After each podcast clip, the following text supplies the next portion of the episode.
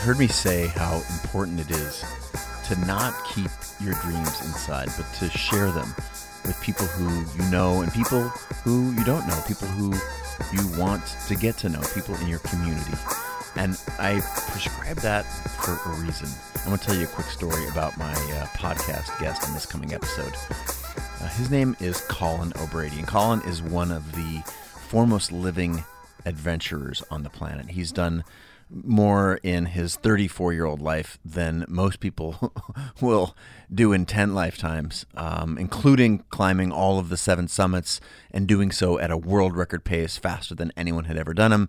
Uh, I'll, I'll leave the myriad of additional world records and first evers that he's accomplished for uh, a little bit later in the conversation. But I love a story that Colin told in this episode of the podcast. It goes like this. I was so busy telling everybody and doing whatever it took to help people understand my dream, just so they might be able to help or point me in, in, in a direction. And he decided to say yes to going to a spin class one day to meet someone who um, who might be able to help. And he met this person and did the spin class. And at the end of the spin class, this, this person said, "Oh, by the way, I, I want you to you know tell tell this um, tell your story to this other person here." And in the process of telling the story, the person said, "Wow, that's a fascinating story. So you want to, you know, do all these amazing adventures and you know, sponsorship? Is are you looking for sponsors? Because I work for a company that might be able to help you." And he said, "Wow, yeah, let me, you know, told him all about this." And I said, "Okay, here's my card. You know, maybe we can have a follow up conversation." That card was from the CEO of Nike. Met him at a spin class, helped him pursue the first of many of his dreams. And if this idea of creating a vision for yourself and helping put it out or and putting it out in the world so that you might be able to recruit some help. If you've ever doubted community, this is a podcast that you have to listen to. Also, if you've ever wondered the the parallels between adventure in the classic sense of going on a long walk across the mountains or the desert or the ocean and the parallels between creating a business or the living in the life that you want or, or becoming an entrepreneur, this will, without a doubt, answer those questions. Um, my conversation today on the Chase Jarvis Live show here on CreativeLive is with Colin O'Brady. We talk about a lot of stuff I've just shared with you and a lot more, including his new book, The Impossible First. It is a stunning uh, account of his solo walk across Antarctica pulling a 375 pound sled. It's a jaw dropping tale. I can't wait to share it with you, and our conversation is going to rock your world. Please give a shout out to him on social when you're done listening to this because uh, I think it's going to have an impact on you. And I'm going to get out of the way, but before we do, just a super quick word from our sponsor. Hey, before we get into today's episode, I got a favor to ask. I've got a new book out. It's called Creative Calling. And of course, I would love for you to pick up a copy or two or 10. But here's why this is not about a transaction. Of course, I want to sell as many books as I can, but this isn't about my bank account or the publisher. This is about a message and a movement.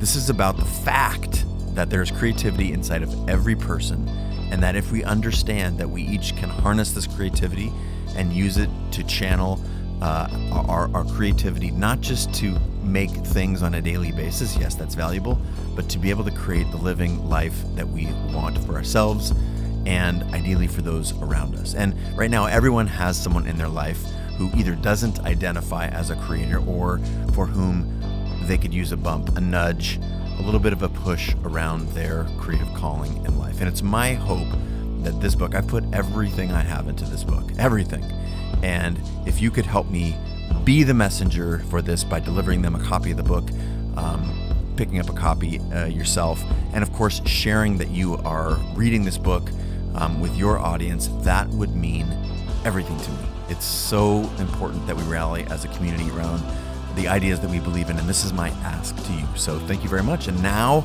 okay, now let's get into today's episode.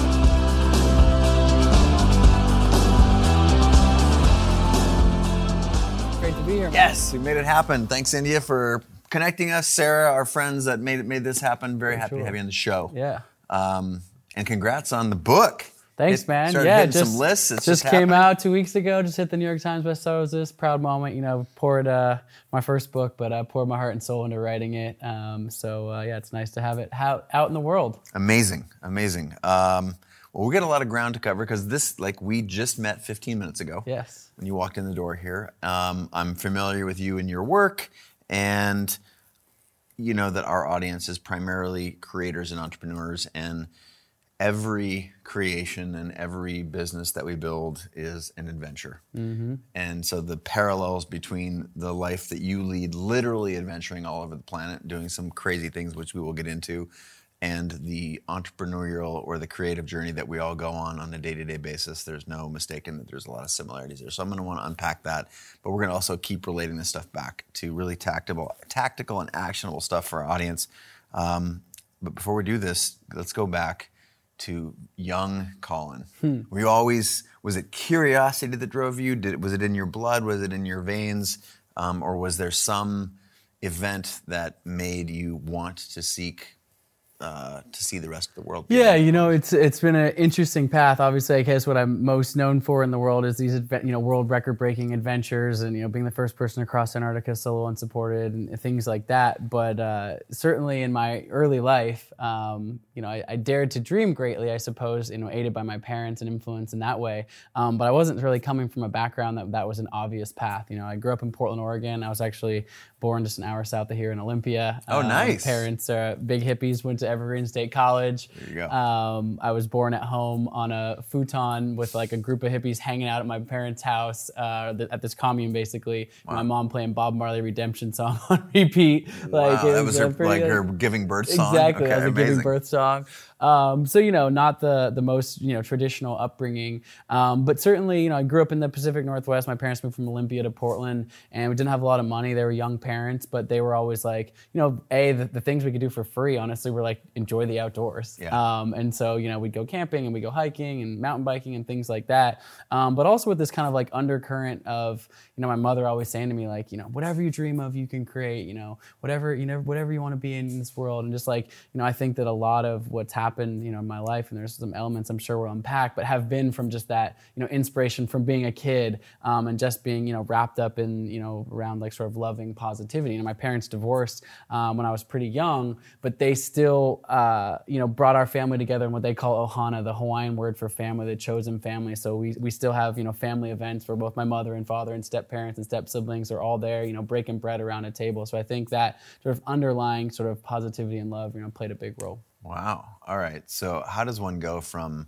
camping with their parents to forging out on their own and starting to take risks? Was there, you know, was it as soon as you had time on your own, you started like distancing yourself from uh, the establishment and like most kids going to the movies on the weekend and you're like doing the Pacific, you know, Crest Trail? No, or, like, it wasn't so much that. I mean, actually, I think the biggest, the biggest obvious break for me was so in, uh, you know, I graduated from college in 2006.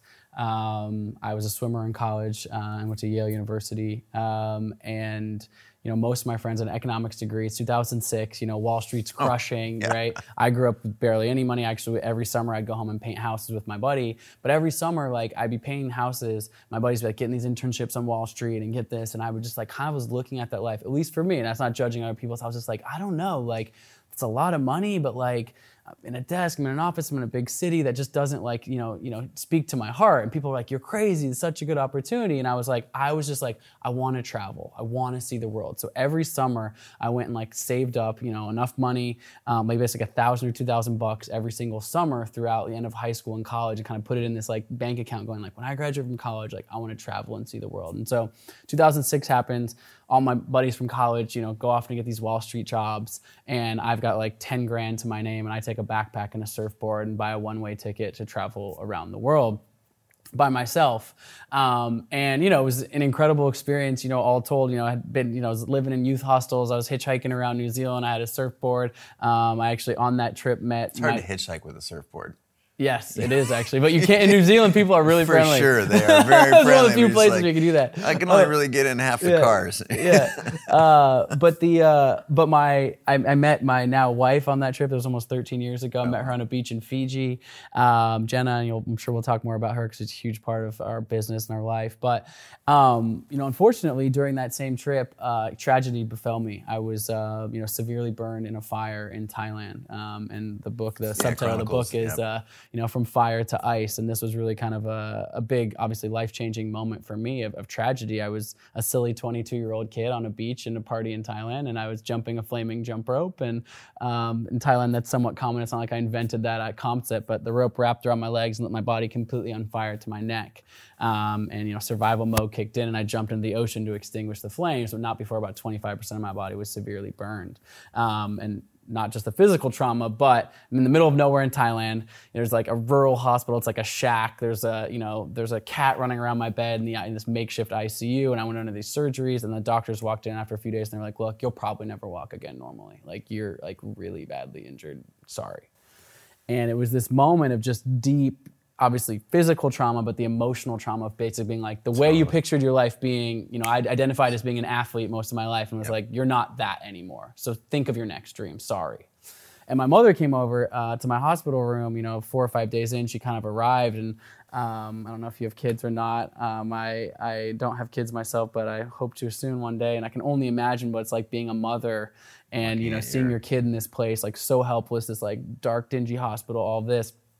And I know now she was crying and pleading with the doctors for good news, but she never showed me that fear. Instead, she came into my hospital room every single with this big smile on her face and just this air of positivity and daring me to dream about the future. And I think that that does connect back to entrepreneurship and sure. creativity. And actually, my mother is an entrepreneur herself, and there's a lot of those values. And in fact, in the book, um, we'll talk about the adventures, but there's actually an entire chapter in the book which we call from whiteboard to reality, which is this concept that was instilled with me from my mother, which is like, she goes, in this hospital moment, she goes, Colin, like your life's not over. Like you're 22 years old. Yes, you're in a real bad spot right now, but like, close your eyes. Like, what do you want to be in the future? It could be anything. Like, what do you want to do? This is in the This is in the hospital. And I'm like, Mom, are you, I mean, come on. Like, I'm just hanging on for dear life here, literally. She's like, No, no, no. Like, tell me, like, set a goal. And so I closed my eyes. And in that moment, I visualized myself, probably because I thought of myself as an athlete throughout my entire life. I pictured myself crossing the finish line of a triathlon, which is not something I'd ever done. A collegiate swimmer, but never biked or run competitively, nothing like that. So I opened my eyes and said, Mom, you know, I want to one day race a triathlon. And it could have, she could have easily been like, yeah, I said set a goal, but like the legs and mm, diagnose, I mean, like maybe something else. And she was like, she was like, she was like, all right, let's do it. Let's do it. The next day, she gets a Thai doctor. Like, you have this photo of this Thai doctor kind of shaking his head. And I've got these weights. He hands me his 10 pound weights. I'm like, Doc, I'm training for a triathlon. I need some weights. I'm like, my legs are bandaged from the waist down, but I'm like, I'm training in my mind. I'm like, I'm going to do this one day or whatever. And my mother, you know, several months in the Thai hospital, flew back to Portland, Oregon. I'm carried on and off the plane. I'm in a wheelchair you know, through this process of her like teaching me how to walk, literally I put in one chair in front of me, taking like my very first step. The next day she moved the chair five steps away. You know, I take five steps the next day. And this entire process, all the while imagining that bigger goal, which was finishing a triathlon. And I won't get too bogged down here, but fast forward 18 months, um, I finally did need to get a real job. I at least thought I needed to get out of my parents' basement. Um, took a job in finance in Chicago in 2008, which is still kind of a crazy time to get a finance job, anyways. Yeah, I was gonna say, Uh, timing is and- ominous, ominous timing. and she uh, i signed up for the chicago triathlon and i end up you know 18 months after being burned being told i would never walk again i compete in the triathlon i finish the race which is my goal and then to my complete and utter surprise i haven't just finished the race but i actually won the entire chicago triathlon um, you know beating four or five thousand other participants on the day and it was this moment you know, your initial question was about my childhood or what forged this mindset or what, you know, this creativity within me. And it was this moment where I didn't just like pat myself on the back, well, I guess I'm just a great athlete.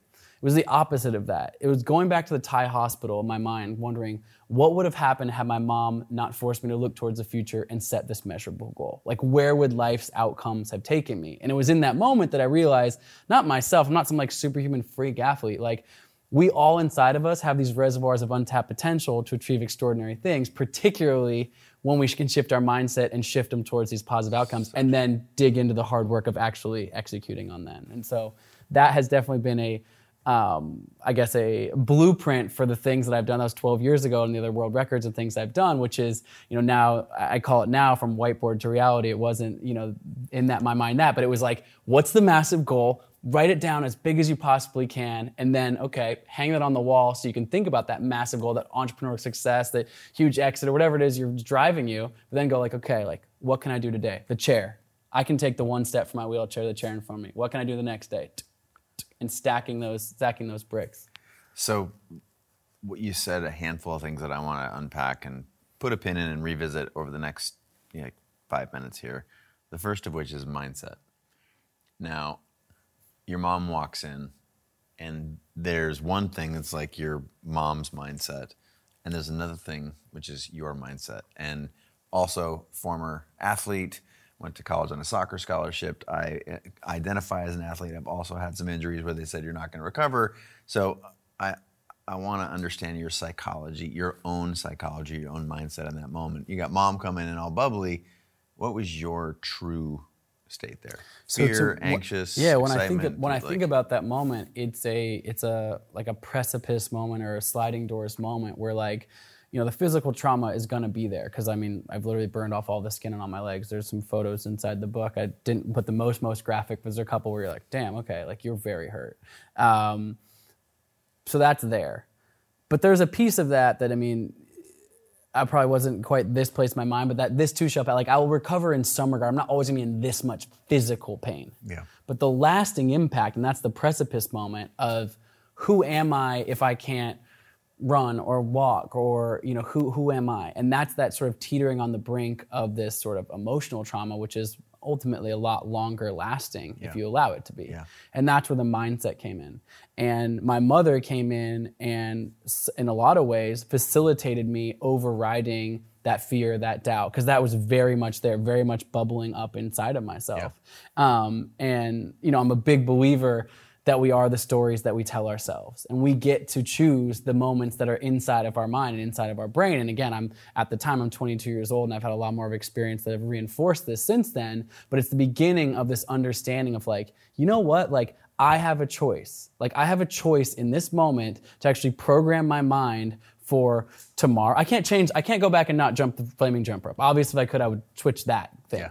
But in this moment, I am right here, right now. I get to decide what happens today, what happens tomorrow, what happens the next day. I'm not gonna try to pretend like just a, a flick, a switch flipped, and I was like, I'm no problems, whatever. It was a traumatic year Yeah. But under the sort of guise or the my mom leading me down the trail towards the positivity and that mindset shift towards that versus the opposite which is like the doctor said i'm never going to walk again that's my new reality let me completely adjust to that depression you know fatigue you know exhaustion and then that what are the compounding ripple effects of that negative mindset Yeah. What were some like specific? Because just saying like, I changed my mindset. It's it's less relatable, and then and, and, and until you tell me a story or like what you actually did. Did you visualize yourself crossing that finish so- line? Did you like you you talked figuratively or conceptually about putting a you know your big hairy audacious goal on a whiteboard and then looking Yeah. at it every day? But tell me, like, how did you get from that dark hospital bed in Thailand with your mom cheerleading? But there, you have to be clear. You have to do a lot of work for sure beyond the cheerleading that your mom did for you. So what did it look like on a like were you journaling and visualizing like praying like what what like, what, what I don't know what what you did because Yeah. there's a lot of people right now who are listening that are in a place that they don't they didn't expect themselves to be for whatever reason Yeah. economic social personal health otherwise and we all want to crawl out of the hole when we find ourselves there give us some tactics on So the process for me, and you can definitely apply it to the burn accident and recovering from that, but you can also apply it to the other things that I've built and created in my life. And like I said, there's there is a chapter in this book that's really about um, you know creativity and entrepreneurship. As I've gone on and built these other world record projects with my wife, they've all started with a massive goal and idea, and most of them have also started from a place of like we have no idea what the hell we're doing. So like when we set our first huge, massive world record goal project, it was like, I want to see if I can set the world record for climbing the seven summits. That's the tallest mountain in each of the seven continents, going to North and South Pole faster than anyone. That's called the Explorers Grand Slam. Great, great idea. Um, and we want to start a nonprofit because we want to have a bunch of impact and like with schools and kids and like all this kind of stuff. oh god, that's a great thing. We had just gotten engaged at the time, so we're just kind of like riding high. It's 2014. We're like, yeah, we're gonna have these big ideas. This is what our life's gonna be like together, and all this kind of stuff.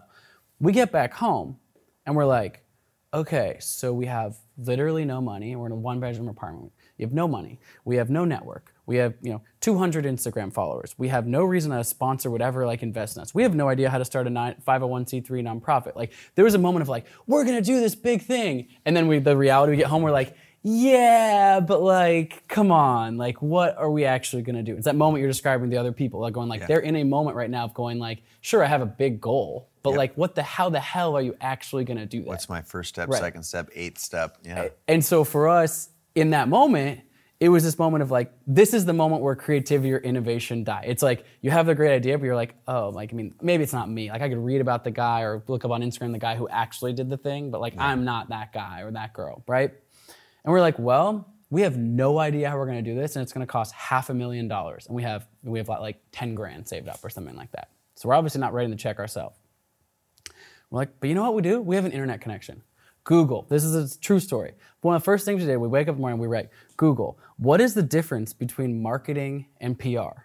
That was our first question in Google. Now, fast forward to today, my project Crossing Antarctica Yeah. had 2 billion media impressions. It was the most viewed uh, you know, expedi- live expedition ever. I was also, a year after that, I was the first person to Snapchat from Everest, and that had 22 million views on social. So, what happened between Jenna and I Googling that shit and that happening, which was, and what it ultimately boiled down to is a daily practice is of waking up and be like, I have no idea how we're gonna do this. We called like five people who we night thought might know a friend of somebody. Then we called five more people. Like in the book, a year down the path, we still were hundreds of thousands of dollars short of this goal, but we woke up every single day ferociously being like, how are we gonna build this? How are we gonna create this? Who can we talk to? Oh, we learned something else about how to get our nonprofit, you know, certification through this. Okay, that's one more egg and you know, drop in the bucket. I'll tell a story from the book, which I think is relevant to the entrepreneurs audience, which is we asked hundreds, I don't know the exact number, could have been a thousand people for help or funding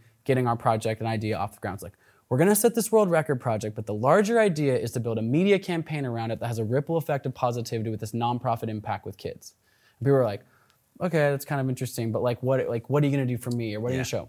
Literally hundreds of people said no, no, no. I mean, we've heard, I've heard no so many times. It'd be the same thing as pitching angel money for your tech app or whatever that is, right? No, no, no, no, no, no, no, no, no. And each one of those no's, like I got, of course, more and more and more and more discouraged. However, what I also got was I practiced my pitch. Every single time I got no, it was like one more rep of being like, no, but tell me about your idea. You know, it started off probably this like 10 minute rambling. Well, there's like these mountains and there's this, this, and like impact, like whatever. And then like, you, know, better, polished, more polished, more polished, more polished. And I tell this story in the book on this kind of like how did Jen and I build and create this? Because some people said like, well, it's great. You've walked across Antarctica and you've climbed Mount Everest and you've done these things, but that all like takes a ton of money. I'm like, look, like we did not do this with money. We did this because the perseverance that we you saw in the mountains and the climbing and the you know, 10 world records I have or whatever, like actually before any world records, the perseverance was actually getting this idea off of the ground. For sure. And so a buddy of mine, we've raised like a piece of the money, but we're still hundreds of thousands of dollars short. And I've started to take interviews and I'm leaving from in six weeks. And Jenna looks over at me and so there's nine expeditions of this Explorers Grand Slam. And she goes like, we're gonna run out of money after the first two expeditions. But you've already like told people that you're doing this. Yeah. And you've, I've started speaking at schools because we actually started the nonprofit part of what we were doing Okay. but we're just like still I'm like we're gonna find a way we're gonna figure it out a buddy of mine he says to me he goes hey colin um, i want you to meet a friend of mine. She set a world record um, and i just think it'd be cool for you to meet someone who has a world record because you're trying to set your first world record. And uh, come to this spin class at this local gym by our house. And i was like a s- bro a spin class like i'm a professional athlete like i'm not gonna go to like a group fitness class on like Yeah. a sunday. He's like seriously man like come with you first of all it's actually a pretty legit workout and like just come. And so i was like okay fine. Like kind of like thought i was a little too cool to be in a spin class. Turns out by the way i freaking love spin now. Like it's a legit workout. I did my first SoulCycle class the other day. You super fun. But get in the class. I get it. I get in the class. And he introduces me and he goes, "Hey, um, you know, this is my friend Kathy. Um, you know, woman probably you know 20 years older than me, but she's super fit. She's already like cranking on the spin bike. She's like super strong and fit. And she's like, oh hey, like nice to meet you. She's like, yeah, you know, she had the world record for the um, 5K back in the you know the 80s. I don't remember when she was in college. And I was like, oh damn, like a legit runner. Like I was like super cool to meet 5K you. is a hard distance Yeah, to like, run that fast. exactly, sure. exactly. The 400, the 800, the 5K. yeah, this is like so brutal. I'm like, okay, like that's Right. cool, like legit. And so now I'm kind of like, I'm in the spin class. So I'm like, like damn, pain, like, yeah. yeah, you're you're you're badass. So she's like, and my buddy's like, my buddy Angelo says, you know, tell her, tell her what you're doing. And so I've gotten no a thousand times at this point. Yeah. So I've just got this. I'm not. I'm not pitching her. She's like a, just a person in the spin class. And so I just give her my tight, story, my yeah. 30 second pitch. And not pitch, but it's just like the story that this is what I'm doing. Here it is. Right. Retrospectively, it was polished because of all the failures. Yeah. But I wasn't thinking that at the time. I was just like I told any person over beers or a coffee or a random networking event or this this story. Right. She's like, "Oh, that's cool. That's amazing. Great." Boom. Spin instructor walks in, starts the spin class. We start spinning. It's 90 minutes of spin. I get my sweat on. I'm like starting to think, okay, spin's kind of cool, but like, okay, random. Cool to meet this woman. Actually, was pretty inspiring. Like, whatever. Walking out of the class, like, hey, Kathy, like, really nice to meet you. Like, whatever. She's like, no, no, no, come here real quick. Um, uh, my husband's actually in this class as well. Um, hey, hey, tell tell him what you're doing. And I was like, okay. And I just like Pitch number 1008. yeah, here we go Yeah, again. You know, here it is. So I'm doing this thing. I'm gonna climb these mountains. My wife and I started this nonprofit. We're impacting kids in this way. Blah blah blah. Like whatever. And he's like, "Wow, um, it's a really cool. Uh, are you like looking for like sponsors?" I'm like, "Yeah." He's like, "I actually think uh, the company I work with could um could could help you out." I'm like, of course, I'm like, you know, antennas Yeah. up, right? I'm like, great. Um, like, do you have like a business card or like whatever? And he's like, yeah. Mark Parker, CEO, Nike. I'm like, oh, the company you work at might be able to help. like, and so eh, the the essence of that story, of course, is we failed a thousand times. But A, you never know who you're talking to. In which case is like I was just as passionately talking about my idea because I love it, not because I had no idea I was talking to, you know, Fortune 10 CEO. Yep. But I was also talking to the woman in spin class. I was also talking to the barista at the coffee shop. I was also talking to the person on the street because I freaking was so excited about what we were trying to do. Yeah, you can't. There's no replacement for like passion and energy. You just exude that stuff, right? It just like runs out of your pores. You just be like, I wanna People do can this. Smell it too. And then the second piece of that is we kept going. There's, you know, one of my favorite, you know, uh, allegories. The book, the Al- have read the book, The Alchemist? Of course. Yeah, one of my all-time favorites, and I, I quote it in the book as well. And it says, you know, we often die of thirst when crossing the desert, just a few moments before seeing the palm trees on the horizon. And it's, you know, I, I use the analogy in the book when I'm like almost wanting to quit this 54 day solo 1,000 mile journey across Antarctica pulling a 375 pound sled. But the, you know, the entrepreneur's tale is just the same. Like, I was like, dude, I'm not going to a stupid spin class. Like, come on. Like, I'm like this. I'm like so stressed. My project's not going to work. I've been working on it for however long and it's just going to fail and like all this kind of stuff. And it's like, actually, one last thing, one last meeting, one last, you know, chance serendipitous encounter stacked on top of your thousand failures that lead to you being polished and passionate in the right moment that you need to be brings to life that. And of course, there's, you know, a number of other things, you know, have happened since then. But you just never know. Yeah, and I love that. To me, that is the part of loving the process and loving what you're talking about, what you're doing, rather than just the you want the end goal of being able to ring the bell of I did the seven summits, I crossed the Antarctic, I did whatever your big dream is. To me, that like getting other people excited about what it is that you're doing. You know, I, I call it building community around your ideas, and that's how wickedly underrated that is. Because if you've got your own dream in your parents' basement, like how how likely are you to achieve it? Nothing happens in a vacuum. Nothing happens solo. You walked a thousand miles solo, or m- mo- slightly more Just than that. just, yeah, just just- under. Just under. yeah. Okay, but how many people were a part of the community that made it possible? And the truth is, so the I always say this, like it's a shame that it's just my name on the books on the cover of the book. Um, and my publisher actually the other day, you know, a book published two weeks ago. I'm in New York, you know, kind of like cheers, you know, the book's published. And he, uh, my editor pulls me aside and he goes, "Publish a lot of books, Colin. I gotta say, you might have the record for the longest acknowledgments that anyone's ever written in a book that I published." And he was, you know, kind of ribbing me and joking around. And I was like, "That's because like." the irony of this story is that like you think this story is about a man walking by himself 932 miles across Antarctica, something no one in history had ever accomplished before. And the truth of the story and what the truth of, is in the pages, as well as the truth of the acknowledgments, is it actually was a success of a huge community of people, a huge number of mentors, influences, family members, dreams, failures, successes, learnings, wisdoms taken from a large community of people Yeah. that ultimately ed, led to that moment. And I also like what you said about enjoying the process or the journey You have to. not giving up giving away the book itself because of course I want people to read the book, but I actually end the book a quarter mile away from finishing the goal as eh, eh, and there's an epilogue after that, but as a testament to the point of writing the book, also the point of making the Antarctica crossing was not to have the moment when I touched the finish line and had my hands in the air like, I did it. No one in history Yeah. has ever done it. The book is actually about myself, a relatively young man, learning throughout the totality of the journey and experiencing the ups and downs and the hardships and the fears and the doubts and the euphoria and the love and the gratitude and all of these things. It's not about, and see, the crescendo of the book isn't, and then I did it. It's like, that would be a flat note at the end of what is actually the, the sort of the essence. I like the, the essence. I think is a really good way of capturing it. So, let's talk a little bit about like the actual adventures. We talk, you know, I think a little bit of background is also helpful.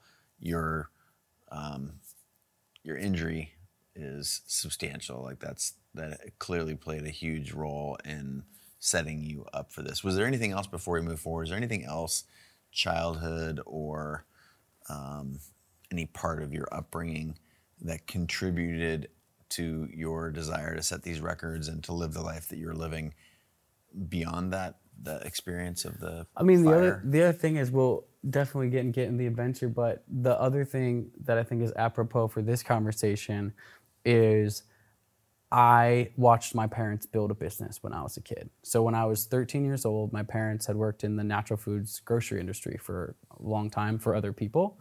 Um, like they were hippie farmers that ultimately got a job at the local co-op, that ultimately got job as like clerks in the grocery store, and then ultimately you know worked their way up into the management of the grocery store. And in 1999, when I was uh, 13 years old, uh, freshman in high school, I guess. Um, my parents said, "Hey, like we're actually going to take a swing here and start our own, you know, grocery store."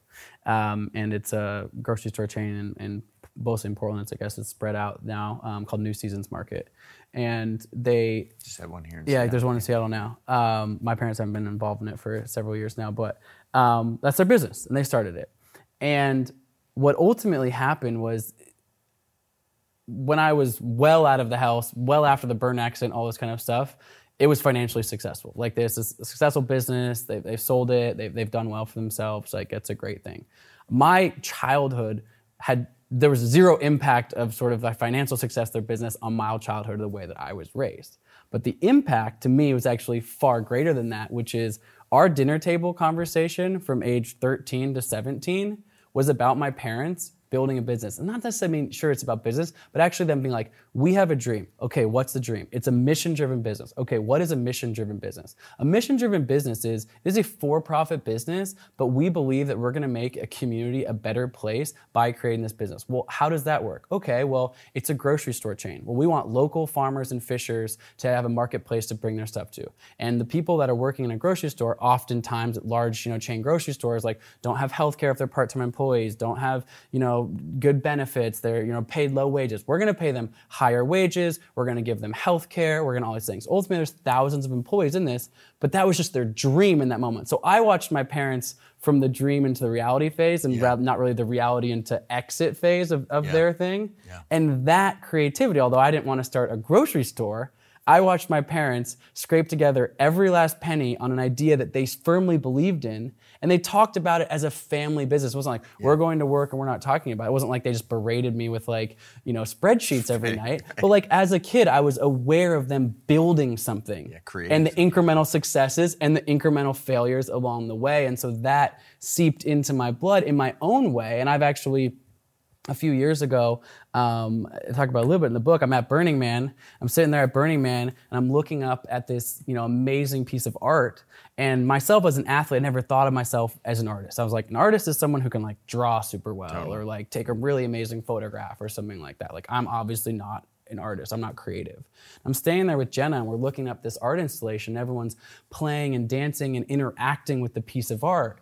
And I was in that moment. I was like, wait a second we take ideas of nothing, turn them into something, but we tell the stories of me going on these adventures so that we can have this ripple effect of experience within schools, within corporations, within anyone following on Instagram, the stories we tell. Like, wait a second, yeah, what odd, we're doing oddly similar. this is the exactly the same thing. We are artists. Yeah. And what my parents were building in their entrepreneurial venture, like in its own way is this Absolutely. creative process, this artist. I'm actually you know, chills just saying it. And that was that mindset shift for me to reframe. I'm the last person over the last 30 some years to say, like, you know what, I'm an artist. And a couple years ago, I was like, wait a second. Like, what we are doing is a very creative expression of living life. And the other people are dancing and interacting and playing with it and then taking from that, hopefully, creating their own inspiration. Like, I wrote this book Definitely not so that people can read my book and be like, wow, Colin, you're a true badass. You walked across Antarctica by yourself. Like my hope, and I called the impossible first, and that's what we called the Antarctica Project itself. So someone will set this book down, put it down, and be like, my impossible first is this. Like the worst return on investment for this book for me is when I get a DM from someone that's like, dude, you're awesome. The best return on investment is someone goes, man, I read that book. It was gripping, edge of the seat. The storytelling was amazing in this. And like, I'm finally like this thing I've been putting off till tomorrow, tomorrow, tomorrow. Like I put your book down. I'm like, I'm doing that thing today. Clearly it is like A, it's a page turner. B, it is inspiring anytime you watch someone live their dream and you can just feel your energy for the things that you've done. Mm-hmm. and so now I want to I want to explore some of those things in yeah. particular because it's some crazy shit. So um, and I also my background is as an action sports photographer. I don't know how much you know about that, but all the climbing, ski, snowboard athletes in the world. I've worked for all the brands, done all the stuff, uh, and usually in, in sort of a storytelling fashion, but I'm just close enough to a lot of the people in your community um, to understand and know the the um, hardcore aspects of these feats. But the people who actually do and live those things is such a small, small, narrow group of people. Everest, for example, the seven summits, um, this project of uh, just how we say piloting a boat across a very dangerous body of water. Yeah. Like, a where do these dreams come? A let's talk about a couple of these individually, yeah. and then while you're talking about some of them, help us understand how does one come up with this particular challenge. The Seven Summits yeah. is one that right. is is not new to you, right? Um, so that's a little bit more obvious, but you should also include that for the folks at home who don't know much. Yeah, so it you know, it's an interesting progression, and I won't stay too long in one place. We keep the conversation flowing. But the the Seven Summits Explorers Grand Slam is something that's in the zeitgeist of the adventure exploration community, what do you call that? And so my first big project, the one that we talked about that I was trying to raise money for at the very beginning, with no kind of background in this, that's me saying, other people have done this and I want to do this thing faster than it's ever been done before. So I'm not racing anyone side by side, I'm kind of racing history, but I'm repeating what's been done. So the seven summits, tallest mountain each of seven continents, that's an established thing. Yep. So I go after that and I'm, I'm successful with that. And the next project. How did you decide the order to climb in? Based on really based on weather. Yeah. Like just the conditions of the weather and like where to kind of slot what them in. Of year yeah, exactly. You have to start in Antarctica because it's Antarctic summer, and you can only climb Everest in the second week of May, and so that sort of dictates a few you know moving yeah. parts. And there was a couple things you could switch, switch around, but there wasn't that much variance. Once you really look at it, you're like, yeah, I climbed Elbrus in winter, which is traditionally climbed in summer, but that one I feel like I could handle in winter. Whereas yeah. like you're not gonna make a winter ascent of Everest in a project like this. Like, right. So there's a few things like that. So after completing that, then I did another world record project, which was called the 50 High Points, um, which was really the first piece of like I would say like collaborative art piece uh, expeditioning. Sure. We were always sharing the story, but so this ends up be doing it. This was one we allowed people to participate in. So I climbed the tallest mountain in each of the 50 U.S. states. Um, and faster than anyone has ever done that. So 50 mountains, the tallest in each state. Um, the record before it was 42 days, and managed to do it in 21 days. Um, but the bigger sort Half of excitement around that was after talking to like students and school kids all around the country. I talked to kids in like you know the East Coast or in Florida or something like that. They're like, "That's cool. We're talking about mountains, but first of all, like." I don't even live anywhere near mountains. Let alone go to Nepal or like climbing Kilimanjaro or all this kind of stuff. And I was like, man, like there's amazing outdoors. I don't care across this entire country. And so I want to do this project that kind of exemplified that. And sure enough, the tallest mountain in Florida, by the way, is like a 350 foot hill on the side of the road. So I had to go like tap that hill. But we did this thing we called the Forrest Gump effect. So on social media, on my Instagram, we were like live tracking where we were and invited anyone to come out, like come to the trailhead, hike with us, climb with us, meet us on the summit. And we had thousands of people meet us all across the country and touch different parts of their project, climb their home state, explore part of their state they've never been to, all this kind of stuff. So that was super fun. But then this was all around the similar moment in time when I kind of had that epiphany at Burning Man about creativity and art. And what does a true artist want to do? Well, in my opinion, I guess, a true artist wants to create something that's never been done before. Rather than re- repeating a record that's been not in a way that's never been done before, but It's your so own independent individual artistry. Yeah. Exactly. Yeah. And so that's when my mind started like, you know, being curious about not just a world record, but a world first, something that had never been done before.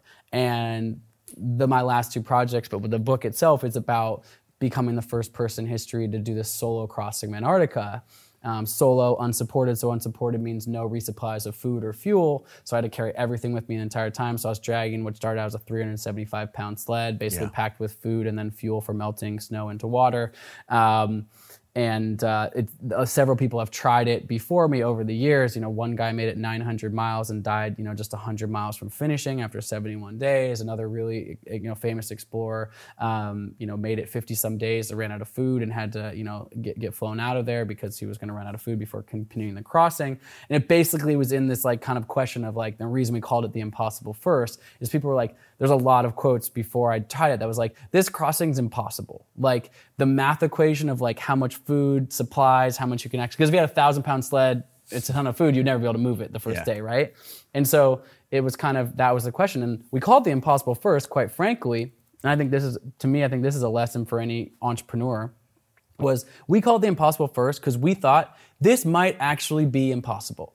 But is that a reason not to try it? Because what I've learned when I've set audacious goals, where I've stepped so far outside of the comfort zone, like stepping outside of your comfort zone is where you grow. So I fundamentally believed if I attempt this thing and put my whole heart into it and I still can't do it, I'm not, it's not gonna be like a, just a net loss, like, oh, well, that was a huge waste of time. It's like, I'm gonna learn something in this process. And if I do push beyond that and actually prove it to be possible, even better because it can you know show others what the boundaries of their own sort of limiting beliefs and so that was really where the idea was conceived or that art piece of saying like what has nobody ever done and jenna and i you know built out this project with the you know train for it and all the things we needed to do with the intention of attempting to do this thing that no one in history had ever done before the some details about that. So I'm super good friends with Mike Horn. I Yeah. don't know if you, you probably Yeah. know know Mike, and he's done a lot of he's done the pole to pole Yeah. right now, which they just got across. he the, just did that incredible then through the through the like darkness to the north pole like with North his- Pole in winter. in the winter like That's i actually posted about it on my instagram yesterday today yesterday i was like you know i was like look i'm getting a lot of praise for things i've done in the polar regions and all this stuff like if you want to know the guy that just did the most hardcore badass project of all time Yeah. like what they just did him and Børge Ousland Yeah. in uh, the winter of the north pole it's like i mean it's, it's like how many days? 56 days with no sunshine. no sunshine. Average temperature 70 below. and I've done a much, much, much smaller expedition to the North Pole, just the last degree of latitude. Mm-hmm. And Antarctica is very tough. And, you know, minus 30 degree ambient temperature, I'm out there alone, all this kind of stuff. But North Pole, it's crazy because it's a floating ocean. And even in my short expedition out there, I found it to be incredibly hard because all the ocean, basically, the you know, they, the ice flows crack into each other. And so there's these pressure ridges. And so you've got this heavy sled, but you're also like taking your skis off and like throwing it over like the ice cracks. And You've got one, the one of my expedition out there, one of the guys I was with fell through the ice into like, you know, freezing water, had to pull him out, but then it's minus 30 degrees outside. I mean, it's just, it's a hectic place. Imagine doing that in winter for Yeah. two months. Like, dude, hats off to, to those guys. like swims and water Yeah. crossings and hardcore is all hardcore. yeah, crazy, yeah, crazy hardcore. Yeah. Um, and I think a lot of I think Mike also is one of the guys who did the crossing, but with under kite and Exactly. skis. Yeah. and that's very different than what you. Yeah. So, done, the in distinction in unfortunately there's been uh, you know a small debate where people are like i don't understand like colin you're you're claiming a world first but you know mike horn or Børge Ousland, you know 25 years ago did a full crossing solo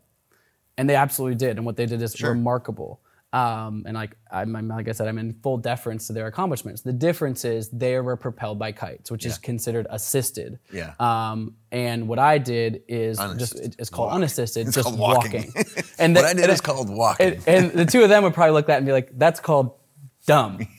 totally. It's like, why would like, you not why do would you not do this? Yeah. Um, but it's honestly, in, in the in the truth of it, it's just an apples to oranges type of thing. Like they're just, it, it's just, two, it's like the difference between rowing a boat or kayaking versus sailing. Like Yeah. both are awesome. They're just, you know, they're apples and oranges types of things. Um, and so they were, they with kites have been able to cross even further distances of Antarctica. Um, I was able to cross the entire Antarctic landmass. Sure. Um, so from the edge of the Ross ice shelf via the South Pole to the beginning of the Ross ice shelf, but in Antarctica, there's these frozen ice shelves, which is basically frozen ocean, and then that extends to, to the water. Um, and so I, I, I crossed the entire mass of the actual, there's land underneath, Yeah. but I stopped at the ice shelves, whereas they, with kites, were able to do the crossing and I'll go all the way beyond as well. So again, But it's super my, cool. My point for raising this is all these definitions and the subtlety. A, it doesn't take away from the actual experience, right? And B, as you said, like this is individual creativity, and if it's apples to oranges, someone's using a kite and you're using a sled and walking, like to me this there's so much sort of anxiety and like oh, i don't want to do this because it's already been done or you have your own lens on all the stuff that you're doing and ultimately if you're not doing it for at least that reason it can be that reason and other reasons but if at least that reason then what are you doing? And, and to me in you know connecting with your book that is such a powerful and consistent lens that you seem to see the world with hundred percent. Jenna and I, in all these projects, and you're actually kind of like the dream phase of like how we think of these projects, what we want to do. And one of our sort of core litmus tests in doing that is we ask ourselves, if you could tell nobody about doing this, would you still want to do it? yeah Right? such a great lens you know and it's like when you, when you sit in that and you're like heck yeah like i am personally curious about the experience of being alone for 54 days in this harsh place and the deep learning and the fear and the overcoming obstacles of that journey. Like i want to do this or like do i want to yes i want to you know climb the seven summits. Because i'm just always read about those mountains when i was a kid. Even better if we can do that and have impact at scale and share that story and inspiration and all the other things that come from what we actually do. Yeah. But if you don't have it in its essence, if you're if you're looking at the other lens, which is like, I would never in a million years want to do X unless I was going to get paid a gajillion dollars, or Become I get this accolade, or- or, I get this famous, or I get this like you know oh New York Times bestseller next to your name, you know whatever these like the, you know, external success things. Like if that's what you're doing it for, like stop now, like just just stop. And you you said it in a different way previous, which I liked, which is sort of the exuberance or passion. Like when you, I'm sure in your life in Silicon Valley and all the things, like you've sat with young entrepreneurs and you you can just see the difference when the sure. guy's like lit up about this widget or that widget and it does this and you're like For you're like you're fired up about like or versus like I came in here and I'm supposed to say the thing to the guy and the guy sure. and he could write me the check for the and you're just like there's a difference in those two things So crystal clear. and it, it leads to the actual execution because the guy who's like all not passionate he could even have a better idea than the dude who's or i shouldn't say dude female woman whatever who's passionate about it and that passion is going to override through those hard moments because when it gets super hard when i'm in the middle of antarctica pulling a 375 pound sled and i'm all alone and i'm starting to get frostbite on my cheeks and like all the crazy things that happen in this entire journey like if i was like man i never really want to do this anyways like that's the moment like i pull up my satellite phone i'm like yo out. like come pick me up I'm out. but like Right. I kept grinding because on a personal level, away from all of it, you know, like I said, we turned this project into something that had two billion media impressions. I had no idea of that. Like Jenna never told me that. The only person I had contact with during it basically was Jenna, my wife, and that was like safety and medical checks and emotional kind of stability type of like check-ins essentially.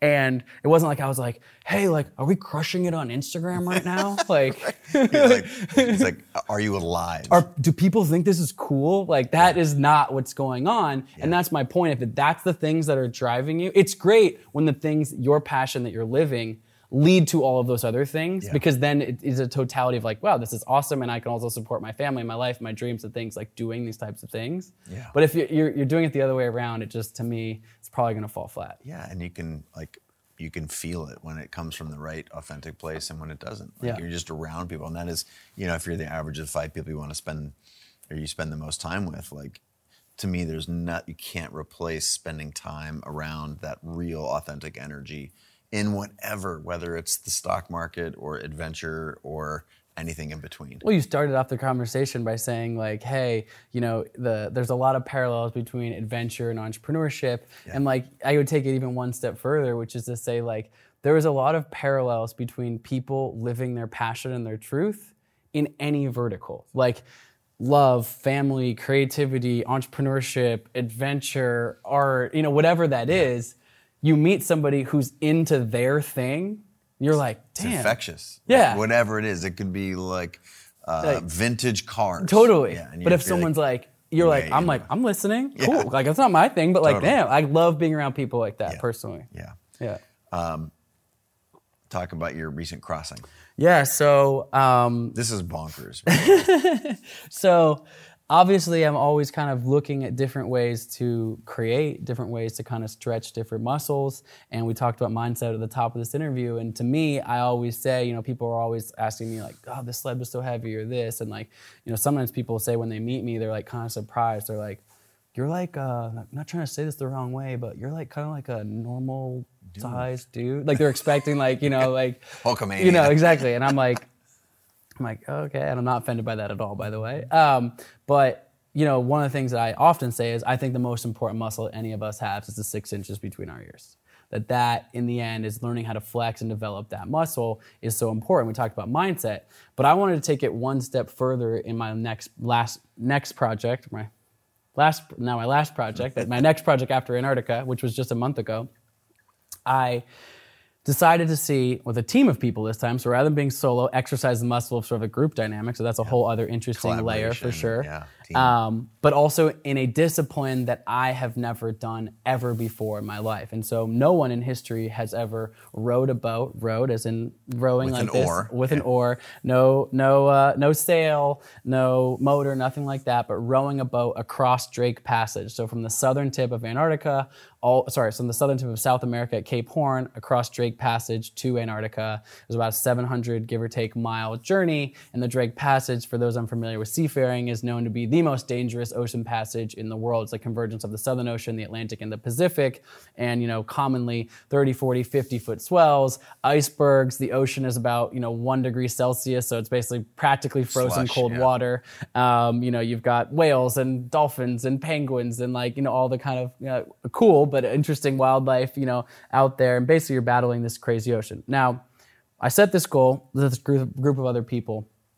But the big kind of caveat for me um, was I, up until about three months ago, had never rowed a boat anywhere in my life. Like I've not like not I wasn't like a collegiate rower, which some of the other guys that are on the trip were. I wasn't. Um, I've never you know even like rowed a boat across like a lake on a family vacation. Like I've never rowed a boat anywhere ever. I've never been open water sailing. I've, I've been spent some time on you know a few boats and things, but never on any sort of like long seafaring crossing. And certainly nothing that I was like captaining or being like you know uh, an active participant in in any capacity. And so the thought experiment with that is, but what have I done in that? That seems so different. Like I've never done this thing before. But I'm like, well, actually, what have I done? I've pushed my body in really intense in, in ways. This is going to require rowing the boat constantly. So it was, there were six of us on the boat, but three places to row. And so it was 90 minutes of rowing and 90 minutes of resting. Consistently, the boat had to move 24 hours a day. So we're never getting more than 90 minutes of rest ever at an entire time. And the cabin is like tiny. It's an open hold boat. The boat itself is 29 feet long, about four feet wide. You can check it out on my Instagram. We posted every single day from it um, and kind of shared the story live as we always try to do through satellites. Um, tiny little boat. I mean, in short, it's a tiny, be like spending six dudes like in this tiny little just like space with us. Like we go. inside this cabin, like there's you know videos of me like I'm literally curled up in a fetal position. Like that's the like rest time. And so it's full on. But wait, I've actually pushed my body hard for long durations of time. I've done that in cold places. I've actually even done that in Antarctica before. The only thing is, I actually haven't done it on the ocean. And so it was a question for me can I apply what I've learned in my learning and then stack a new discipline or skill onto that. So rather than looking at something and going, oh, rowing, that must just be for the rowers. Because yeah. how many times in our own lives, in any discipline, have you gone and been like, oh, like, I'm not a X. You know, I'm not so a true. I'm not a math person. I'm not a creative. I'm not like that's just not my thing. But a growth mindset, of course, says like, I might not be that right now. Like, I actually do not know how to row a boat. I know nothing about that. But I know how to train my body and I know how to train my mind. And you know what? Like, I have a pretty good Rolodex of like great athletes around me. Surely one of them knows some good rowing coaches and people who could train me up for that and like whatever. And so, like, I was like, let's do this and dove headfirst into the training and the preparation. And ultimately, last month I finished on Christmas Day, but with those six guys, we were successfully the first people to row a boat across Drake Passage. We did battle a lot of 30 and 40 foot swells and insane moments and absolute craziness, um, which was one thing that was cool was we filmed the entire thing and through partnership with the Discovery Channel, and the Discovery Channel is going to put out a feature length documentary um, about the whole row. We called it The Impossible Row, so that'll come out this spring. Um, but they also did these little mini episodes. You can check them out now, like online, if you want to like see the entire journey. But it's like it's full on. Like we are like battling the ocean in an insane way. Um, but uh, it was, it was an amazing. yeah. Is. Yeah. start to like see that stuff firsthand, and it's bonkers. Right? Yeah, and it's also one of those things where like the curiosity, of course, in my mind goes to outdoor places. But I was like, I've you know, I'll still continue to climb mountains throughout my life. I love the mountains. I love the forests. I love the deserts. And this, and I was like, ocean. Like I've done a lot of I've done a lot of surfing in my life. My dad lives in the North Shore of Kauai, Kauai now, and he's an organic farmer over there. So I spent a lot of time swimming in the ocean, stuff like that. But I was like, never been in the open ocean. Like that's like most of this planet is actually open yeah. ocean. Like I want to yeah. go check that out. And what better, I guess better, but there I could think of better ways. But what more interesting way than to see it from this tiny little rowboat that's you know floating just a few feet above the water. But uh, it was a wild, wild, wild adventure. But it was really cool. And we talk about storytelling a little bit um, here. One of my biggest passions is still finding interesting ways to even share it even more visceral and more in real time. Yeah.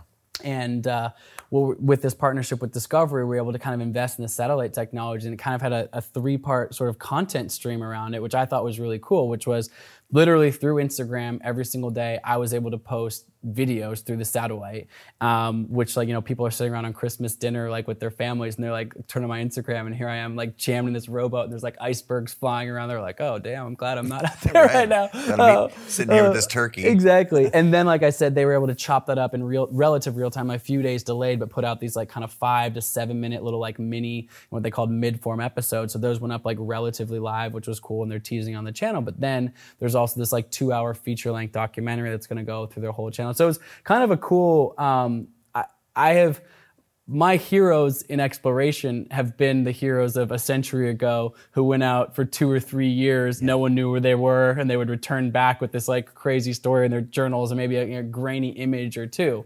Um, but in today's age, you know, as much as like I do see the negativities around, you know, social media and things like that, there's been certainly times you know, mess with my brain and things like that. I can also see the obviously beautiful power of being able to share stories at scale the way we, we have been. And yeah. so it's been fun with my expeditions to embrace the moment in history or the timeline of the world that we are in and say, that technology exists. So let's find more interesting ways throughout it to use that to amplify and that goes into the classrooms of the nonprofit work that I do. It goes into you know people's homes and things like that again with the same explicit reason in that I you know that wrote the book is not to be like yo I'm the athlete in the arena check me out and do this crazy thing but through the lens of like exposing people to like whoa oh my god that is a penguin jumping by the boat and that's Antarctica wow we maybe we should preserve these beautiful places in the world that still exist and or like that dude never rode a boat before we're like and I'm complaining about like not I can't run my local 5K like next month. Like, yeah. okay, maybe you know what? Like maybe I can do that. Speaking of heroes, I love that you broached that topic. Who are some of your heroes and what role did they play in where you are now? It's a good question. I, you know, obviously when I'm, my mind goes to like there's like a couple different buckets there's like historic like heroes like people who are no longer living or i've read books about you know there's uh, you know like ernest shackleton is a, a, name if you're in polar exploration or even not that most people recognize from the history books certainly sure. a hero of mine in the kind of pantheon of exploration um, and then to me there's the people who have like truly touched my life on a personal level who are you know not like famous people or anything like that but i write about my first grade teacher um, shannon Pinnell now. Um, I write about it in the book, just a short little vignette, a couple paragraphs, um, but a nod to I was a rambunctious kid. I have you know I have five older sisters. I'm the youngest in my family. Um, a lot of energy. The only you know the only boy raised in my household, and my this teacher, my first grade teacher, who I ultimately had actually coincidentally first grade and then fourth, fifth, and sixth grade. Oh, wow. Kind of she like moved up in sort of the age of teaching, the same time I did coincidentally, and I was bouncing off the walls. And we all know this story of kid bouncing off the walls. Like that's a that's a kid that that needs to be medicated, or that's like a troubled kid, or he's he's bad because he's this. And what she realized, it's a super basic thing, she was like, Colin just needs to go run around outside. And so like kids would have recess and the school fortunately had like kind of a little more leniency. She would like every so often be like, Colin, you know, go outside with the assistant teacher, you're gonna run around, you're gonna run around the schoolyard for like 15 minutes and then come back inside. And it was that simple, the difference between dictating my life towards like Colin actually is really engaged in his schoolwork after he runs around for 15 minutes.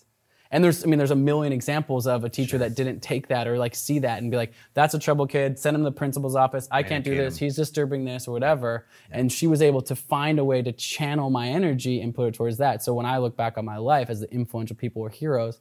And then like from a, you know, a current day, you know, answer to that, you mentioned you're a soccer player. Sure. Um, Megan Rapinoe. I mean, Amazing that's a hero of mine right now. Just like com- com- never met her, don't know, know anything about her, no interaction with her ever. Just from watching from afar, like what a hero, what an absolute legend, legend. Um, in the way that she carries herself, or her message, her poise, her grace, her determination as an athlete, just across the board. So, how about um, the historical? You mentioned Shackleton. Yeah. Others that are explorers that are from our current current time, current space?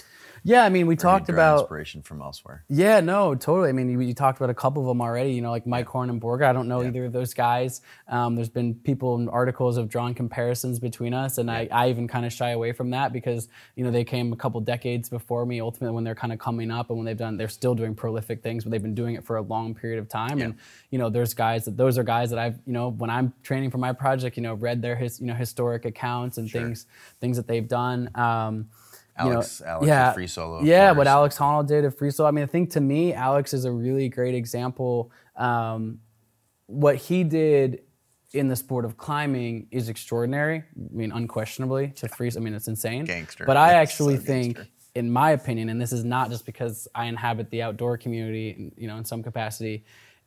I actually think what he did for human performance is actually one of the greatest of all great human achievements, just period, like period. bar none. Yeah. Um, like forget the outdoors, forget even sport, forget even that like a true mastery of craft. And when you hear him talk about memorizing all the moves and all the steps, it's like to me, it's like composing like a concerto or a symphony. It's it's, it's a dance. It's yeah. a mastery of your mind and body. It's like a true full expression yeah. of the human experience. And so yeah, I mean, what he's done is is extraordinary. And to me, you know, and, and another you know modern example is you know Kipchoge breaking the two the two. Uh, the two hour marathon record um, earlier this year. It's like that is the stuff that I love to see. And what I love to see about a Honnold or a Kipchoge is also their grace and their poise. Is like, I am doing this and this is so awesome, but like I'm certain that if somebody free solos El Cap or free solos El Cap on a harder route, or somebody five years from now runs a 158 marathon, like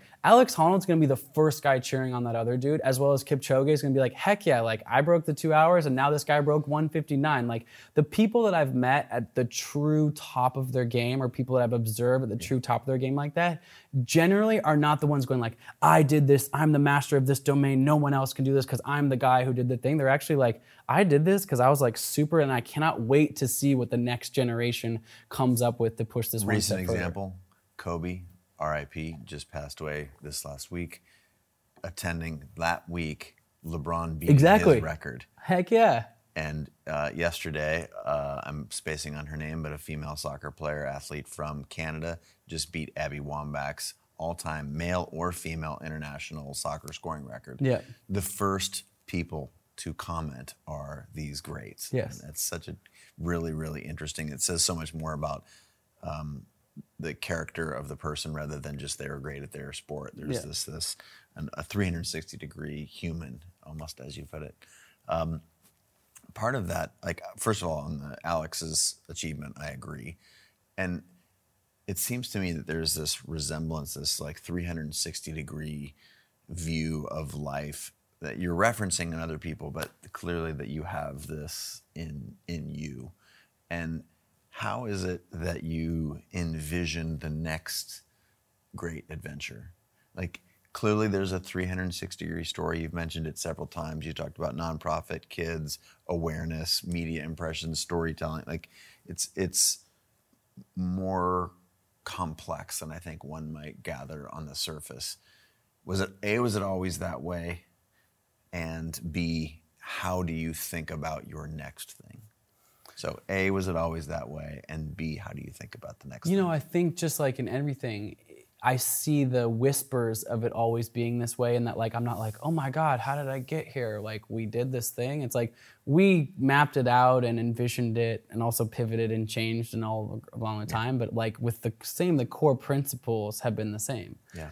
That said, like we've learned a ton along the way. Yeah. You know? Totally. And you know, one one great example of that actually would be when we first started our nonprofit, what we thought was let's raise money.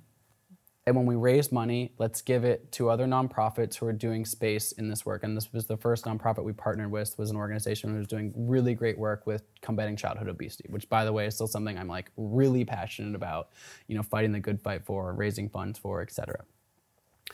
But as we like went through that phase and you know we had a really ambitious fundraising target, like we didn't quite get there. You know, we didn't quite get there with our fundraising target.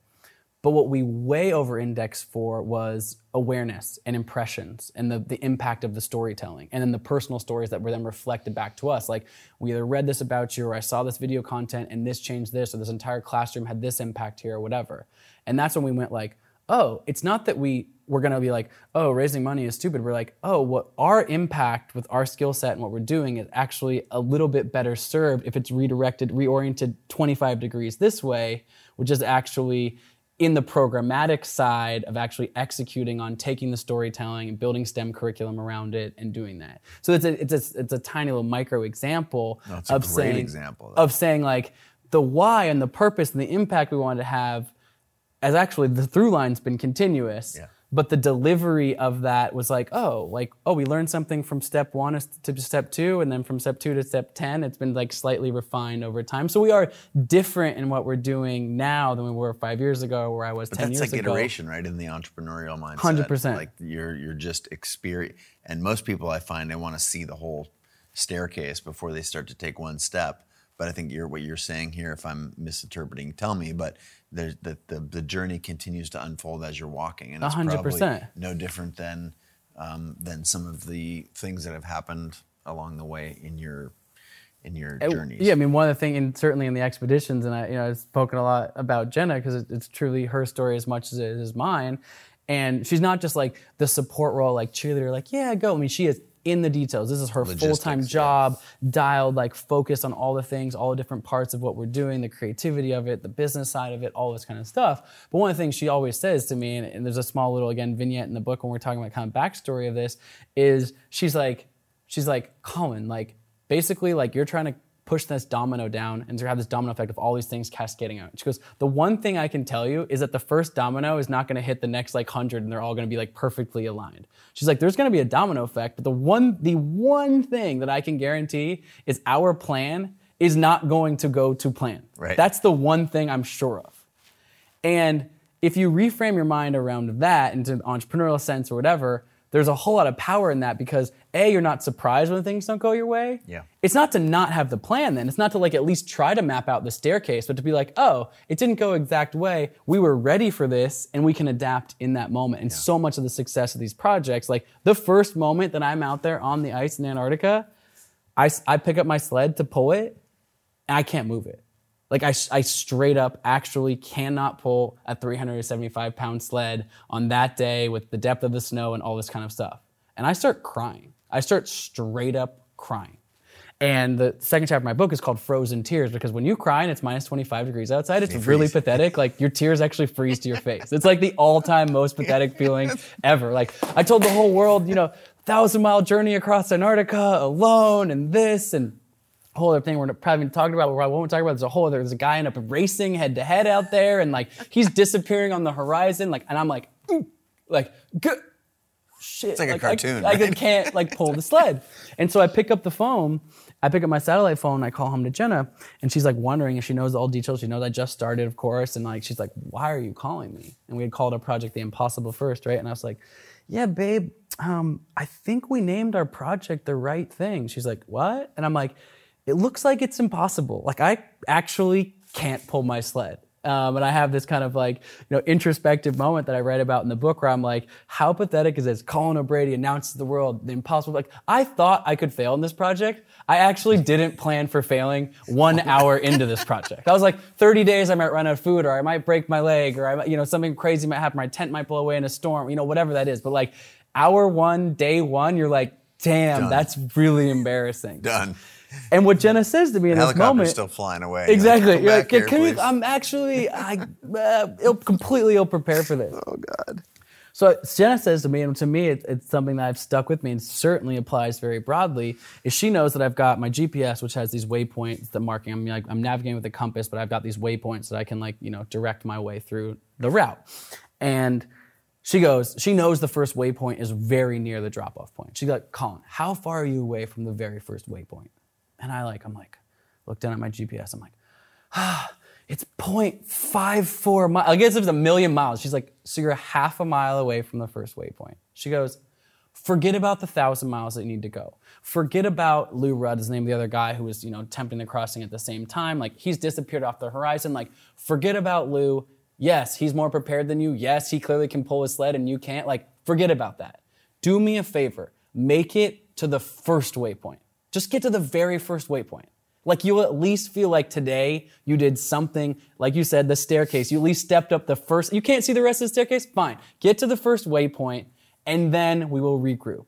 And so I, sure enough, I was like, I somehow managed to pull my sled another half a mile, set up my tent, get inside for the first night, and we get on the phone with Jenna, and she's already retooling the idea. And she's like, Hey, we were already cutting it close on your rations, um, but the only way to reduce food is to basically reduce your rations even more, which is taking more risk. But we're not giving up on this thing. And ultimately, the net product, you know, two things happen. One, she's like, you need to get rid of five more days of food, which is like, you know, it was 20, 10 kilos or something like that, 20 pounds, 22 pounds.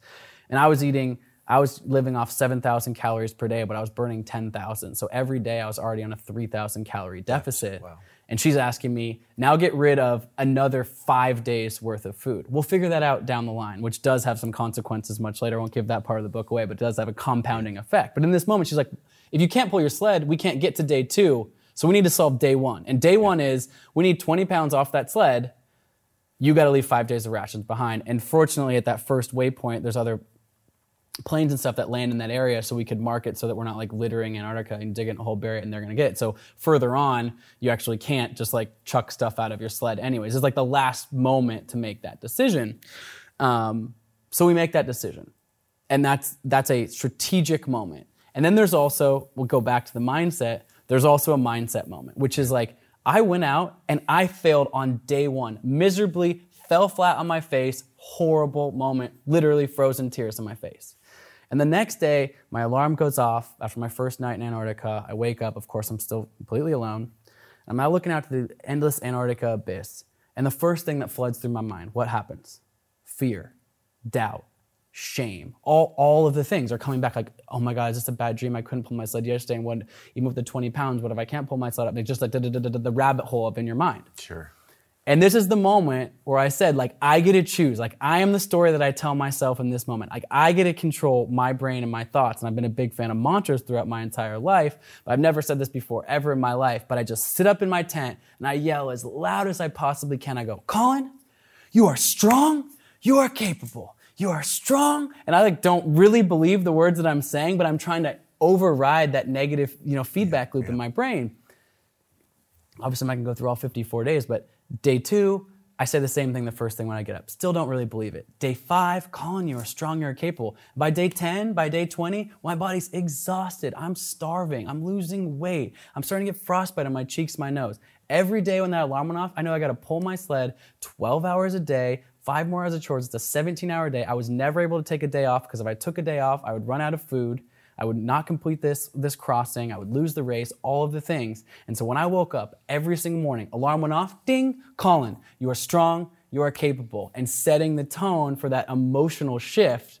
But going back to Jenna going, we don't know what day two, day three, day four, day this, get to the first waypoint, make an adjustment, then we can think about day two. At the end of day two, we can start thinking about day three. And that's how we built this. It wasn't solving all 54 days at once, it was solving them one at a time and starting each one of those days with that positive sort of you know surge and men's mindset. Scariest moment on one of the seven summits.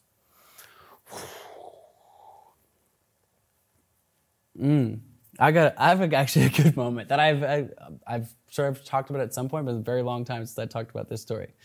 So I am Mount Elbrus, which is the tallest mountain in uh, Russia, but the tallest mountain in Europe.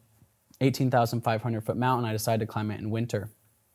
And uh, I'm about halfway through the project at this point, you know, four, four or so mountains uh, through the project. And um, we're flying over to Russia and actually it looks like there's a huge snowstorm coming in like just super super brutal snowstorm that's coming in the next day. And um, i climbed i didn't climb any of the mountains with all the same people. Climbed a couple solo but i also had different people like join me for like different like like the buddy climbed with Denali with me and someone else climbed Carstensz Pyramid you know if that makes sense. And so i'm over in russia with a friend of mine this this woman um, she's actually russian. And uh, we're going over there and we're flying in we're like man we have to like climb tonight or this mountain's going to be shut down and she goes, she's like, okay. She like has some local like, but none of us know the, neither of us know the route. And if it gets whited out, it's gonna be super sketchy. And we're just like fighting, like all the things are stacking of like how you make a mistake in the mountain. Like you're fatigued, you don't really know the route, you're rushing it. You should probably wait a couple days, but the weather's so unstable, so you're kind of trying to thread this needle. And I was like, so I was like, do you have any friends or like any people in this town who like, cause she's from this area, who like has climbed this mountain a bunch of times, who could just like come with us? Like, why not? She's like, yeah, yeah, yeah, I'll call up a friend of a friend. This guy shows up. Don't I don't remember his name. This guy shows up. Russian guy doesn't speak any English. Seems super friendly. She speaks Russian. They're talking. He's like, oh, blah blah. I've been up here, you know, a hundred times. Like, no big deal. Whatever. Um, this will be great. Like, it's gonna be fine. It's gonna weather's gonna crap out tomorrow. We're good. Great. Start climbing. Start climbing through the middle of the night. Common practice in mountaineering, alpine mountaineering. Climb through the night. The conditions are better before like stuff Stable, starts yeah. melting, more stable. When we divide the gear as we're leaving, he's like, I'll take the rope. Okay, you take this. We're dividing up the group gear. Also common practice, divide the weight like between us. And we've got skins on, so we're gonna skinning uphill with you know skis, walking uphill. And we start going, and the first part of it's just like this long sloping like snow slope. It's middle of the night, super windy, probably you know wind chill minus 30, something like it's a brutally cold. It's Russia in winter, right? And oh. at, at high altitude. And we're going and we're going, and I kind of get in my own rhythm a little bit, and I'm on, I'm in the first one going and all this kind of stuff. I'm going up, going up, couple hours in. I look behind myself, and I see one headlamp, probably like maybe 100 yards behind. And I'm like, where's the other headlamp? That's weird. So I keep going. I look back, so I stop. My friend, she comes up to me and she's like obviously been in her own little zone, like cruising along. She's a super strong climber. And I'm like, where is he? She's like, what? She looks behind herself. Nothing. No one there. And we're like, He's got, a, he's got a third of our gear too. that's super weird. And uh, for the first second is, is he all right? Yeah. But then we're like, wait a second. We're the two that don't know the route. This guy's been on here like hundreds of times. And not only that, like the terrain we were just on isn't dangerous. Like we were not on a place. It was like it's actually like the top of a ski resort. The first half is like part of a, you know part of the edge of a ski resort, and then you finally get up onto like glacier terrain and all this kind of stuff. Like that is so weird. Like where did he go? And so it's like blowing, it's windy, we're getting freezing stand. The only way to stay warm in conditions like this is actually to keep moving. So we got this decision point. It's like, do we go back and like start looking for this guy? But then we both are like, nothing could have happened to him. It just doesn't make sense, whatever. And I'm like, he's got a rope. He has a rope. We are not doing this without that guy. And so we look at each other and it's this it's a it's a risk calculation. And honestly, it's maybe not the smartest decision that I've ever made, but we're going, okay, I need to climb this mountain in winter. But this massive storm, which by the way does blow in the next day and dumps like 100 inches on the first day, like it just shuts the mountain down for like a couple of weeks. Like climbing this mountain in winter it can just be straight up shut down. Like it's winter, massive storm system can come through. It's not like, oh, it'll be good in two days. And if I don't climb this, it's stacking against all these other things. I'm trying to go from mountain to mountain to mountain faster than anyone's ever done. And that means that you have to like get up and down and not get delayed for like weeks at a time, basically. Yeah. And you know, North Pole's next, and Everest next. It's like it's ratcheting up like the intensity of this. I'm like, I kind of need to climb this today. Like, there's not like a knot. But if we don't keep moving right now, like it's over. And not only is it over, we're gonna be in this Russian town for two weeks and then miss the window on the next thing and the next thing and the next thing. I'm like, do you wanna go with no rope? and so we make the call to actually climb without a rope. Um, like I said, which is one of the things where you know Solo balancing risk- glacier travel. so solo glacier travel. So we get to the part that's consequential, and For those at home that don't know, like usually rope yourselves together so if someone falls in a crevasse, the other person can arrest so that you don't get stuck in exactly, yeah, uh, on glaciers. But exactly. side, side note, that's that's why a rope is valuable. Yes. And the other, so that happens. We get on the glacier, and sure enough, on the glacier, unroped, I punch through a crevasse. Knee deep, one leg, but it's like hanging in there, and like we're in a crevasse field, we're unroped, and we're making, we are now making like the mistakes that you make before you really hurt yourself Get into trouble. like get into trouble. Um, and I won't tell the rest of the story. But you asked what's the scariest moment. That's the moment when you're like, all of these things are compounding. I was exhausted. I was tired. We're trying to thread the weather window. Probably shouldn't have been on the mountain anyways. Kind of knew it, so we got this other person because we figured that might like help us, but that actually made it worse because he took the rope and it turns out he just like turned around and you know again I'm not trying to call him out, but my friend she's like a five foot two Russian woman and she's like a pretty very badass strong person. And i think it was one thing for me to be going faster than him but i think what ultimately happened is that she was also charging up the mountain and the the ego was a little bit like and so he's like oh my thing broke and i had to turn around and we're like dude you don't turn around when you're carrying someone's rope in the middle of the night on the mountain if you're gonna bail fine but like yell ahead and be like hey like I'm out. i'm out uh, so that was brutal. So that moment of being up on this glacier, but you either have to go up or you have to go down. You are in the middle of a glacier and there's no rope coming to you. So it was still this moment of like, Phew. you know, what do you do? And ultimately, we did we did actually get off the glacier, which we thought was a safer spot. When we got to the safer spot, we actually felt more comfortable, and we are like, well, up from here is actually strangely in that moment was like just as good as down. And so we went, tagged the summit, and came back down, and you know, obviously lived to tell the tale. But it's one of those moments where you look back and you're like, I said to myself when I'm doing this project, I'm not going to take any extra risk that I wouldn't on a normal mountain. And the truth of that moment is certainly learning. This is early on this expedition career was like. I made a really risky call because I was pushing against this world record, and like it's not a call that I would recommend anyone else taking in this moment. Like I'm like even now sitting, like I said, I haven't told this story in a really long time. I'm kind of like, like "Oof." that's like Russian winter mountaineering, and you decide to walk around on a glacier without a rope. It's like not a not a super good call, um, and it was super scary, obviously. But I think that's like we all have that in us all the time, and it happens, and we make calls that we know we shouldn't, and yet there's something in there that is powerful and right, and that is our instinct.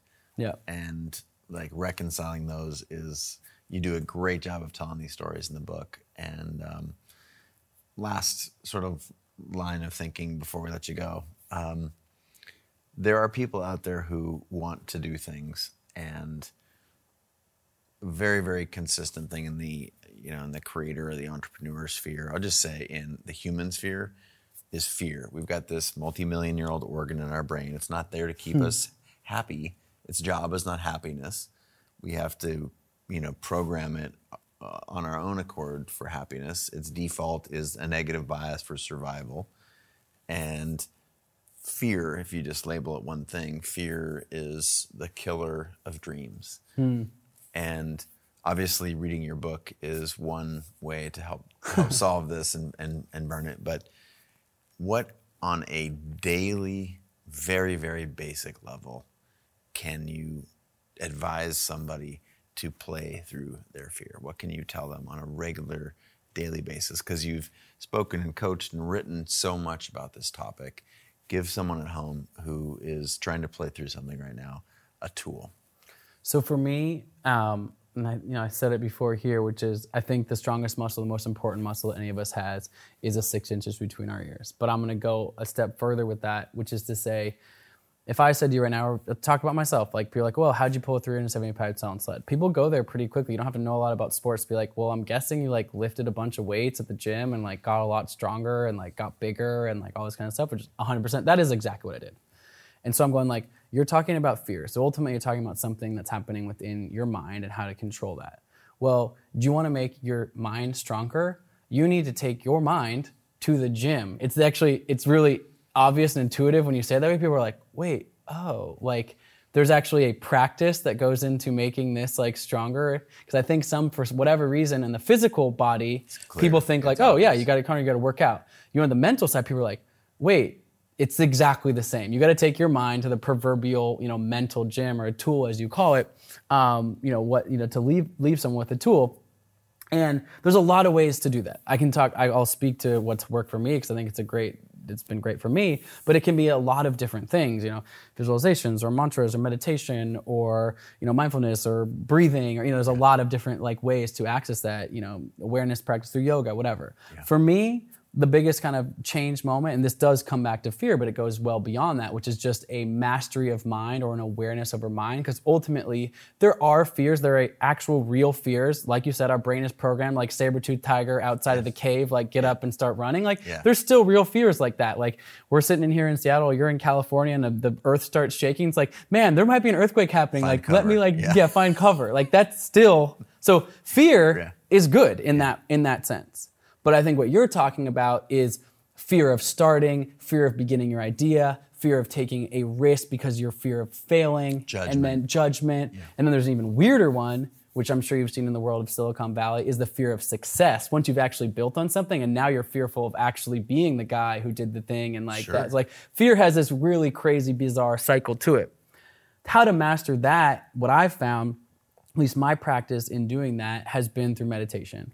Um, so, are you familiar with 10 day silent Vipassana meditation retreats? My wife returns today from one in uh, Castle, ah, Castle Rock. You, I'm, I'm shaking your hand because you were a lucky man.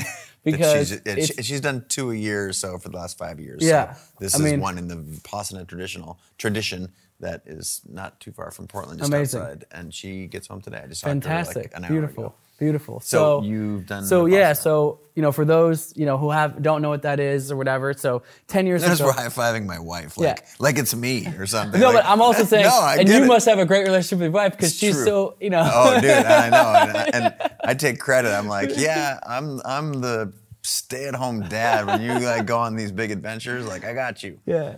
So, ten years ago, I'm racing triathlon. So after after winning that Chicago triathlon, I went and quit my finance job on a Monday and became a professional triathlete, which by the way is not like the NBA or MLB. It's like you're more, making hundreds. It's like more of a peanut butter and jelly sandwich just sleeping on your buddy's couches type of deal. Yeah. But like I'm at least doing that.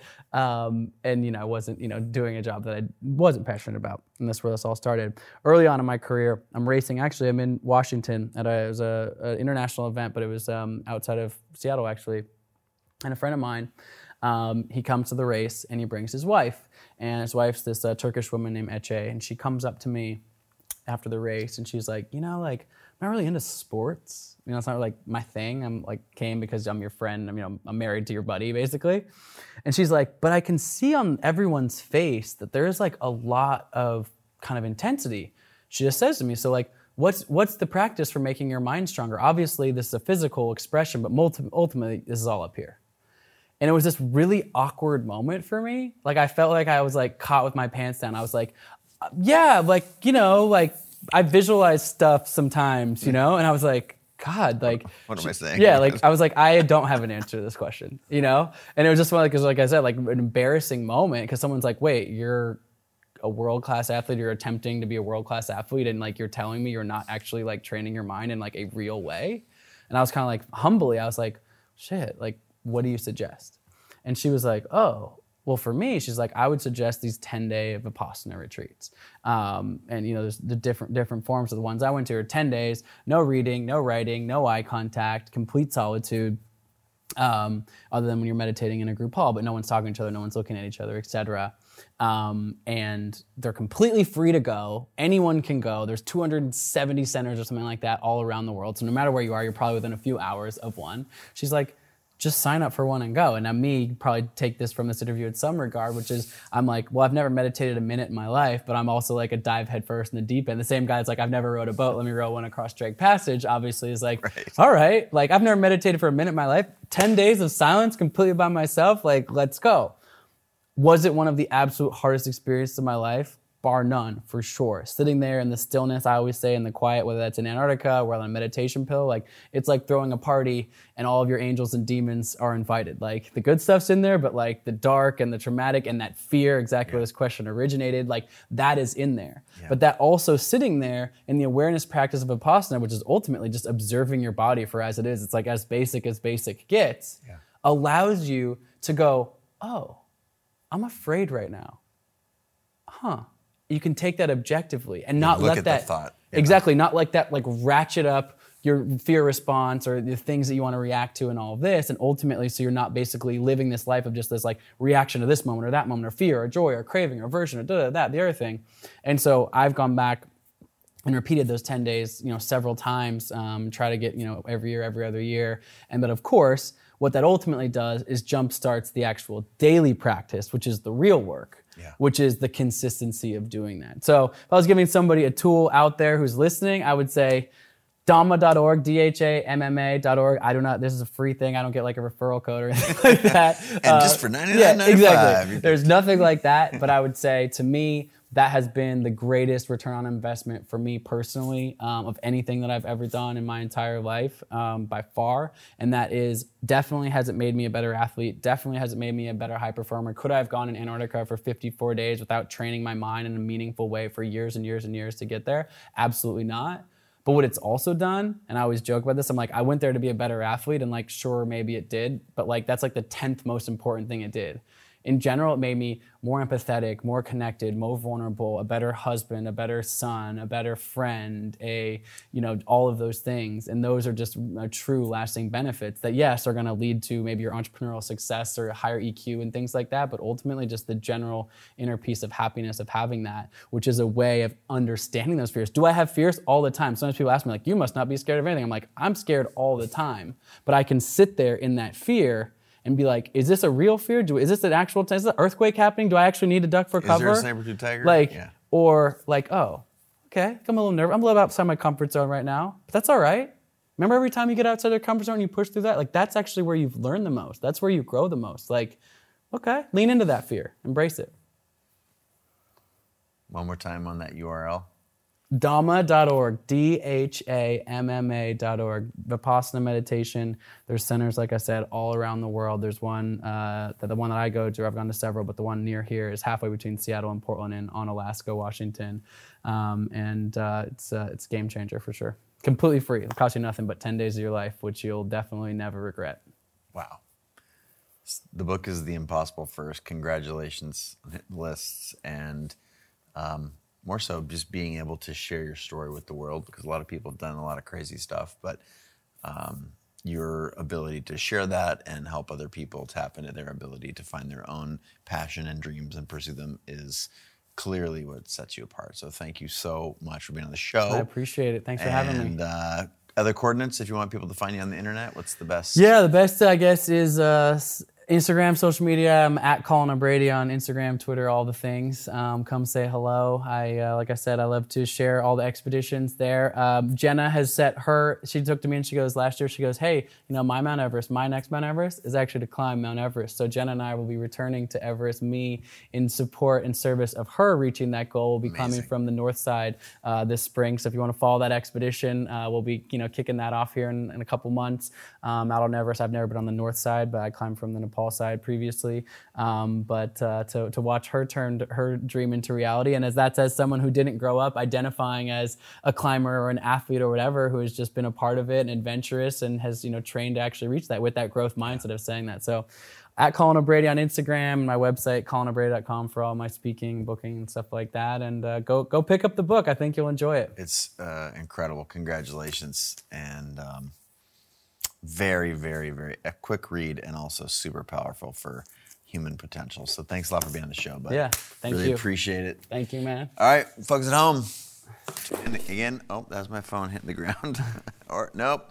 We're breaking stuff. Have a great one. I'll see you again tomorrow.